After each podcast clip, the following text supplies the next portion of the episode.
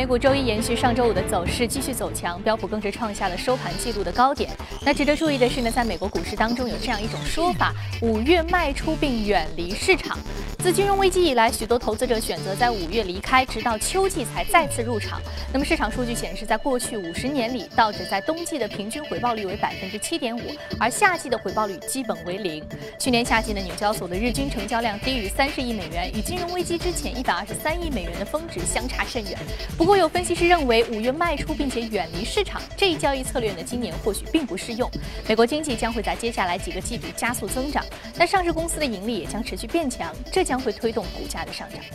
不过，曾经风光无限的美股社交网络概念股呢，遭到了抛售。受到业绩疲弱的影响，上周 Twitter、LinkedIn 跌幅都超过百分之二十，行业龙头 Facebook 股价下跌百分之三点三二。此前的社交网络一直是美股市场的一个热门概念，整体的估值是比较高的。那分析人士认为，在近期大跌已经是敲响警钟的背景之下，如果说未来几周该板块继续走软，那么这意味着狂欢可能已经结束了。而周一社交网络股呢是整体走软。经济数据方面，美国商务部四号公布的数据显示，受到运输设备订单大幅上涨的带动，三月份美国工厂订单在连续下降了七个月之后大幅反弹，显示出美国制造业活动回暖的迹象。好，再来关注欧洲数据统计机构 Markit 在周四在四号发布的最新的数据显示呢，欧元区四月制造业采购经理人指数终值为五十二，较此前三月创下的五十二点二的十个月的新高呢是小幅回落。Markit 首席经济学家威廉姆森表示，欧元区制造也在四月份继续保持扩张的态势，但是增速下滑，这将验证市场的乐观情绪。此前呢，市场普遍认为啊，欧洲央行的量化宽松项目给欧元区复苏带来保证。具体到欧元区内部，爱尔兰和西班牙表现是最好的。那么德国呢是好于预期，法国和希腊则是仍然处于收缩的区间之内。沙特下个月将向外资开放规模达到五千三百二十亿美元的股票市场。监管机构周一公布了多项规定，包括外资持有量在股市市值当中占比不得超过百分之十。那单一外国投资者呢，在上市公司持股不得超过百分之五。所有的外资在上市公司的合计持股不得超过百分之二十等等。好，刚刚我们浏览了完了宏观方面的消息啊，我们看到美股呢依然是延续了上周五的势头，周一依然是一个大涨的走势。那接下来我们来关注一下大涨的涨幅究竟是什么样的？可能涨幅是有所收窄的，不过呢依然是有一个比较明显的上涨。道琼斯工业平均指数上涨幅度是达到百分之零点二六，纳斯达克综合指数上涨百分之零点二三，那标普百指数的上涨幅度是百分之零点二九。好，接下来我们再来关注一下中概股。中概股呢，周一收盘多数上涨，截至收盘，两只股票的涨幅超过百分之五。优酷土豆涨百分之八点五九，凤凰新媒体涨百分之六点四二。三只股票的跌幅超过百分之五，窝窝团跌百分之六点七四，航美传媒跌百分之五点九四，而翼龙呢是跌百分之五点八六。那么接下来我们再关注到第一财经驻纽约记者葛维尔在收盘之后给我们发回的报道。早上，主持人。财报数据方面，NBC Universal 母公司 Comcast 公布一季度盈利每股八十一美分，较预期好出七美分，营收同样好于预期。Comcast 同时公布追加二十五亿美元的股票回购计划，股价上涨百分之零点八。这个礼拜有多位地区联储主席将会发表讲话，引发市场关注。周一打头炮的是芝加哥联储主席 Charles Evans，他表示，考虑到第一季度美国经济数据疲软，在明年以前加息看来是不合适的。而在公司消息方面，为赢回流失的客户提振业绩，麦当劳在周一公布了重组计划。着力在四个方面，包括餐厅销售和加盟公司成本削减、改善食品质量和精简管理层结构。麦当劳目标在二零一八年将加盟店占比从百分之八十一提高到百分之九十。CEO 表示，该计划将每年节省三亿美元。不过，在这个消息公布之后呢，标普将麦当劳的评级从 A 下调到了 A 减。主持人。好的，谢谢格尔给我们带来的有关于市场方面消息以及观点的一些分享。这里是正在播出的《从华尔街到陆家嘴》。我们刚刚说啊，在今天的一开始的宏观的消息当中啊，我们将首先说一说美股目前能不能突破一个五月的魔咒。另外呢，我们将说一说上涨的油价百分之二十五的一个涨幅。好，马上进入到今天的节目。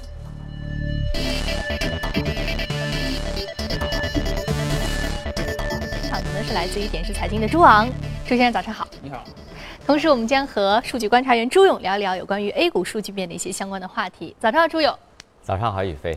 好，我们首先来说一说这个“魔咒”这两个字。我们说到，嗯，五月份呢，将是这个获利回吐、离场、持币观望这样的一些话，可能对于这个美股市场的五月来说，近几年都是一个惯例啊。那今年呢？今年我们看到财报其实是呃不及预期的。那么二月份呢，很多的分析师也将二二季度的这个财报往下拉了一些预期。那这样的一种情况，会不会使得这个悲观情绪延续，使得这个魔咒继续延续一年呢？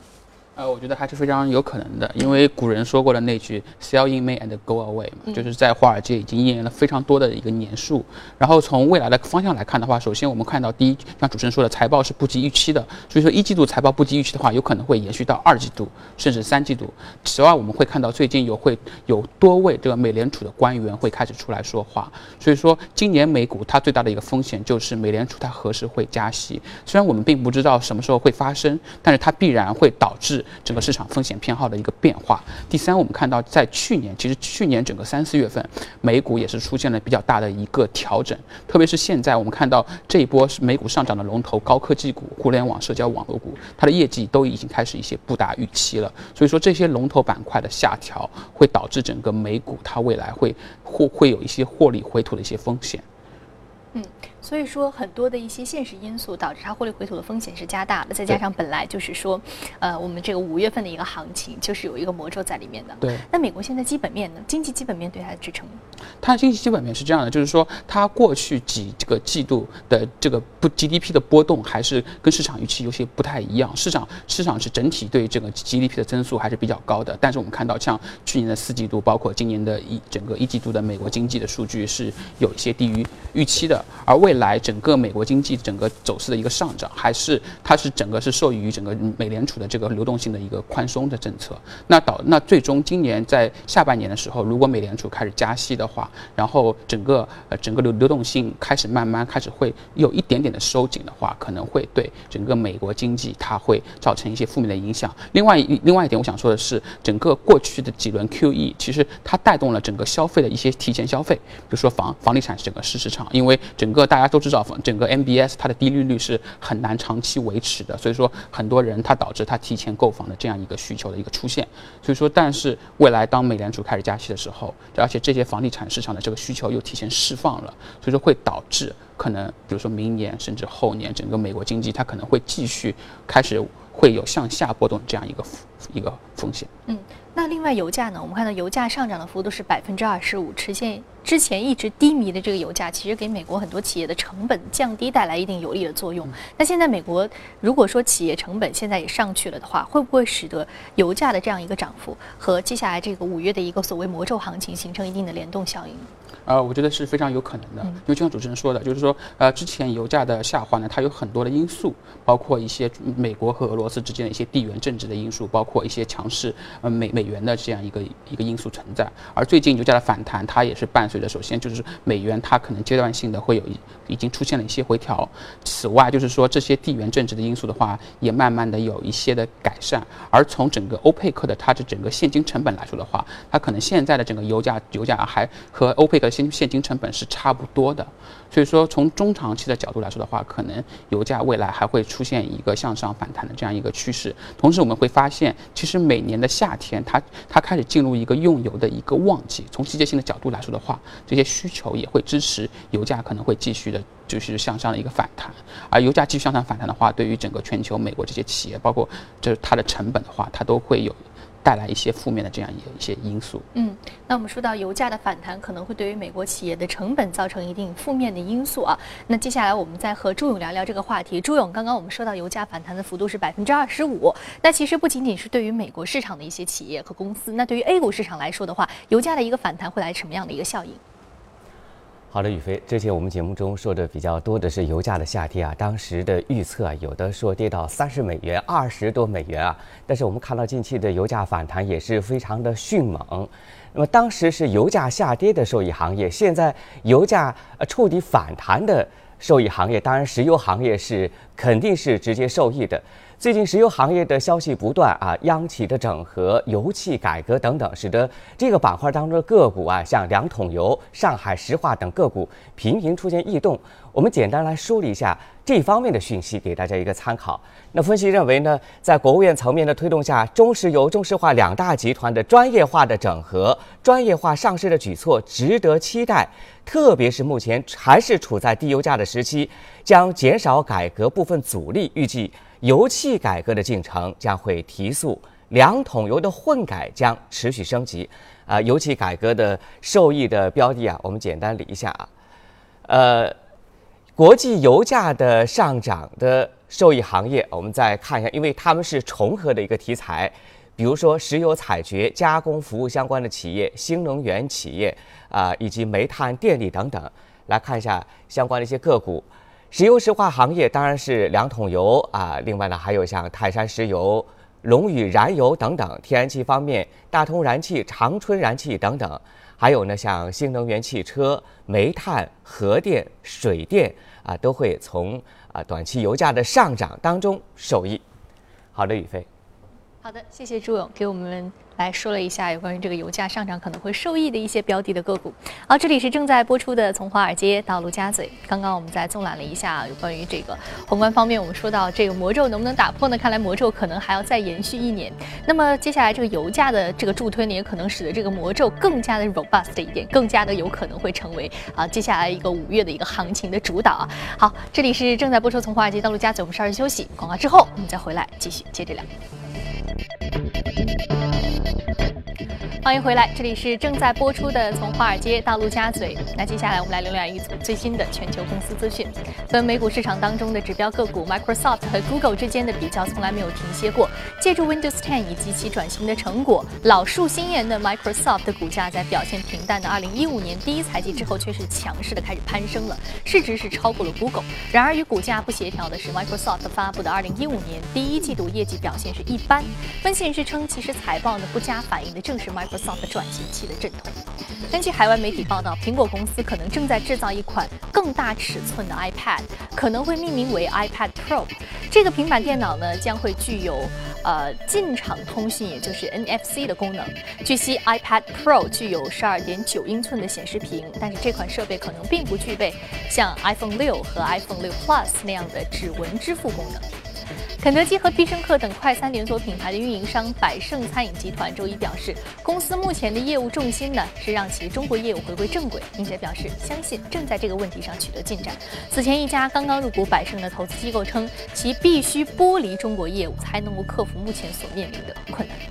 陶氏化学公司周一宣布，计划裁减一千五到一千七百五十个工作职位，相当于其全球员工总数最多的百分之三。那此次裁员呢，是一项更广泛的成本削减的一个计划。那计划的一部分将会在未来两年内完成呢，其节约三亿美元成本的这样一个运营成本的计划。世界上最大的眼镜制造商意大利陆地皮卡公司周一发布财报称呢，一季度运营利润增长百分之三十三至三点五八亿欧元，高于市场预期。增长呢是得益于成本的控制。好，接下来呢我们再来关注到的是啊，美股放大镜板块当中值得关注的个股和板块分别是什么？通过榜单来了解一下。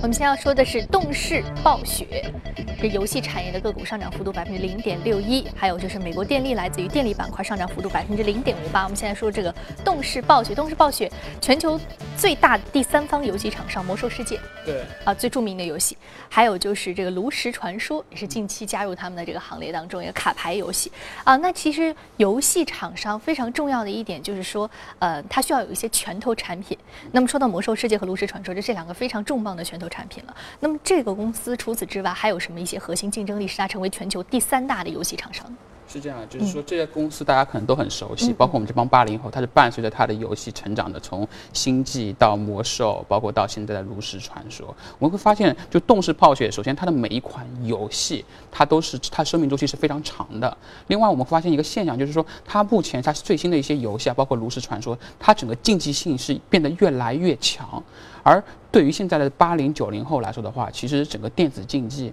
它开始成为一种新兴的行业。说这这种电子竞技就类似于传统的人会看一些足球比赛、篮球比赛的这种竞技性，其实游戏它也可以有达到非常强的这种竞技性，包括像《炉石传》《炉石传说》，它是一款竞技性非常强的一个卡牌游。游戏包括现在全球竞技性最高的一款游戏叫《英雄联盟》。我们看到一个数据非常有意思，像去年全全美的英雄联盟的这种全球总决赛的同在同时在线关注的人数，已经超过了美国第一大运动超级碗决赛的这个同时在线观众的这个这个人数。而整个电子竞技的奖金的数量也从两千年的五十万美元，达到了二零一四年的三千五百万美元。所以现在的这些。九零后、八零后，他们现在对于整个电子竞技，在他们眼中就类似于一个一个纯竞技性的一种比赛。它的它，而且一些电子竞技的这些比赛项目也会纳入未来的这一个奥运会的这样一个项目，一个游戏变成了一个奥运会的项目。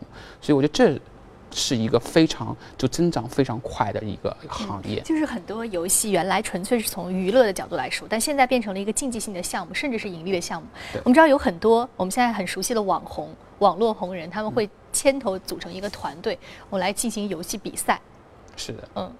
对，就是对他们会进行，然后会在网上做一些直播。嗯，所以说我们会看到那些就是说。电子竞技的职业选手，其实他们收入也非常高。嗯，像像一些战旗啊、虎牙，他们一些游戏选手，可能一年收入也会达到八百到一千万这样一一个规模。嗯，嗯那确实，在这个过程当中，其实很多的呃很有意思的一些呃新闻，或者是很有意思的一些战绩，也值得我们来津津乐道啊。那如果说我们回归到这个行业的角度来说，回归到本身这个游戏的产业来说的话，其实中国啊，包括 A 股市场的这个游戏产业呢，其实我们之前也有梳理过。那我们接下来就和朱勇来聊一聊这方面的话题。朱勇，刚刚我们说到这个啊，美股市场上这个游戏行业的板块的一些主要的一个特点，更重要的是，我们现在看到有这个竞技游戏。游戏战队啊，除了已经脱离了游戏行业本身的一个设计的范畴，成为了一种呃增值的这样一种新的产业，新的一种新生业态。那在你看来，A 股市场的游戏公司目前的一个格局又是什么样的？好的，宇飞，体育产业我们在节目当中说的比较多啊，它的空间巨大。根据国家的规划，到二零二五年要达到五万亿，甚至最近的分析认为啊，不只是五万亿啊，更大的空间。而电子竞技也是体育的一环。啊，这点大家可能知晓率啊不是很多，所以呢，我们要说一下这个概念。因为从啊去年末开始，有一只个股啊大幅度的上涨，金亚科技，呃被称为是电子竞技的第一股，啊涨幅超过两倍多。我们从啊这条消息说起，从二零一零三年开始。国家体育总局就将电子竞技运动列为第九十九个正式体育运动项目，这是电子竞技作为运动的一种首次被官方承认。另外呢，二零一三年游戏网站幺七幺七三向全球玩家发起了请愿活动，申请将电子竞技比赛加入二零二零年度的夏季奥运会的比赛项目。那么，从单纯的民间娱乐到官方认可的体育运动，无疑将成为整个电竞行业发展的重要的催化因素。也因此受到了资本市场的关注。我们来看一下电子竞技产业链的三大环节，主要是游戏运营、赛事运营和游戏媒体。那根据测算，这三个环节啊，啊，它的市场空间分别达到两百亿、三百亿、三百亿。而一项伟大的赛事在 A 股的市值空间甚至可以达到超过八百一十二亿元。电子竞技的赛事，它的盈利模式啊，主要是包括像虚拟门票、广告赞助、版权、游戏发行、主播和经纪等等。我们来说一下目前 A 股上市公司当中的电子竞技的概念股，首当其冲的是金亚科技啊，它有很多的项目，目前打造了硬件开发、游戏研发、制作等等的产业链闭环，成为具有平台效应的游戏集团。另外还有涉及到的个股有顺网科技。浙报传媒、天生娱乐、百事通、雏鹰农牧啊，雏鹰农牧，大家以为是农牧类的个股啊，它是去年六月二十一号投资设立威克德信息科技有限公司，也是跟电子竞技直接相关。好的，以上是关于电子竞技行业的相关数据面的一些情况，宇飞。嗯，好的，谢谢朱勇给我们梳理一下电子竞技行业的一些相关的标的个股的数据面的情况。另外，我们再说到另外一只个股，我们通过榜单来了解一下。美国电力上涨幅度百分之零点五八。美国电力，美国最大的一个电力公司，市值是超过了二百七十九亿美元。那朱昂，我们知道美国电力今天的主要的一个看点是什么？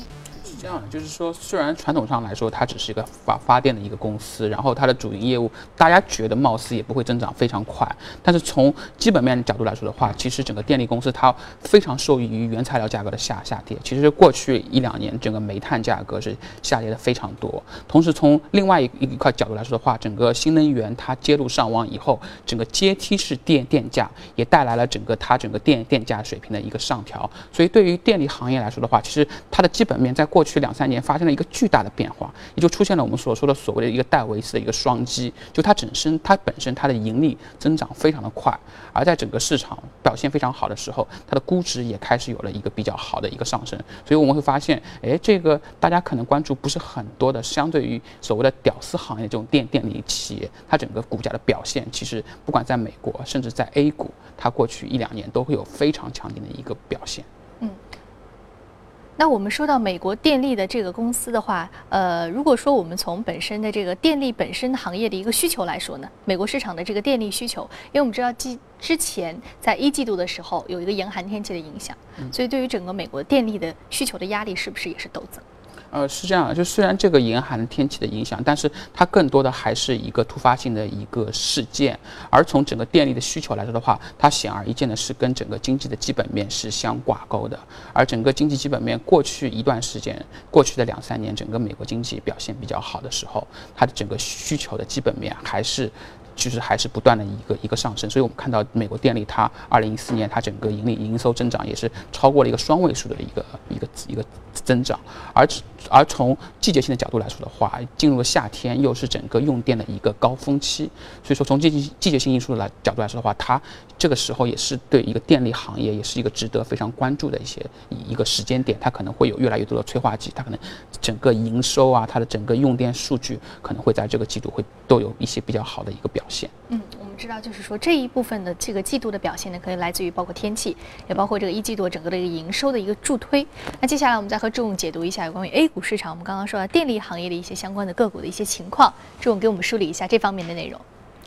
好，李飞，这两天电力板块在 A 股的表现当中十分的火爆啊，昨天的盘面当中就可以啊可见一斑。呃，像节电股份是连续的大幅度的上涨，从消息面、政策面也是呃不断啊，政策面有电力改革的方面的政策，另外呢，能源互联网的规划马上要出台，我们看一下这方面的数据情况。近日，国家能源局二零一五年的市场监管工作的要点正式印发，其中呃提出了推进电力等能源市场建设要积极推进能源价格改革，另外呢。从能源互联网工作会议上也是获悉，国家能源互联网行动计划即将制定，力争是三个月左右完成，最迟到年底，同时成立中国能源互联网联盟。那对于电力，呃，有什么样的期待呢？这组数据就可以看到，能源互联网计划启动将会开启五万亿的市场，呃，我国的用户端的电力销售金额二点五万亿，那么加上建设投资，估计能源网。呃，互联网的市场将会达到五万亿。电力改革将使得呃像高效火电的龙头、优质水电的企业、大型用电的企业、特高压建设类的上市公司是明显受益。所以在最近的行情当中啊，这样的一些个股也是反映的最为灵敏的一些行业。好的，宇飞。好的，谢谢周勇。这里是正在播出的《从华尔街到陆家嘴》，非常感谢两位嘉宾的精彩解读。那有关于节目的具体内容呢？您可以扫描屏幕右下方“第一财经”的二维码，了解我们刚刚讨论过相关的板块的内容以及信息。此外，您还可以通过荔枝和喜马拉雅电台搜索“第一财经”进行收听。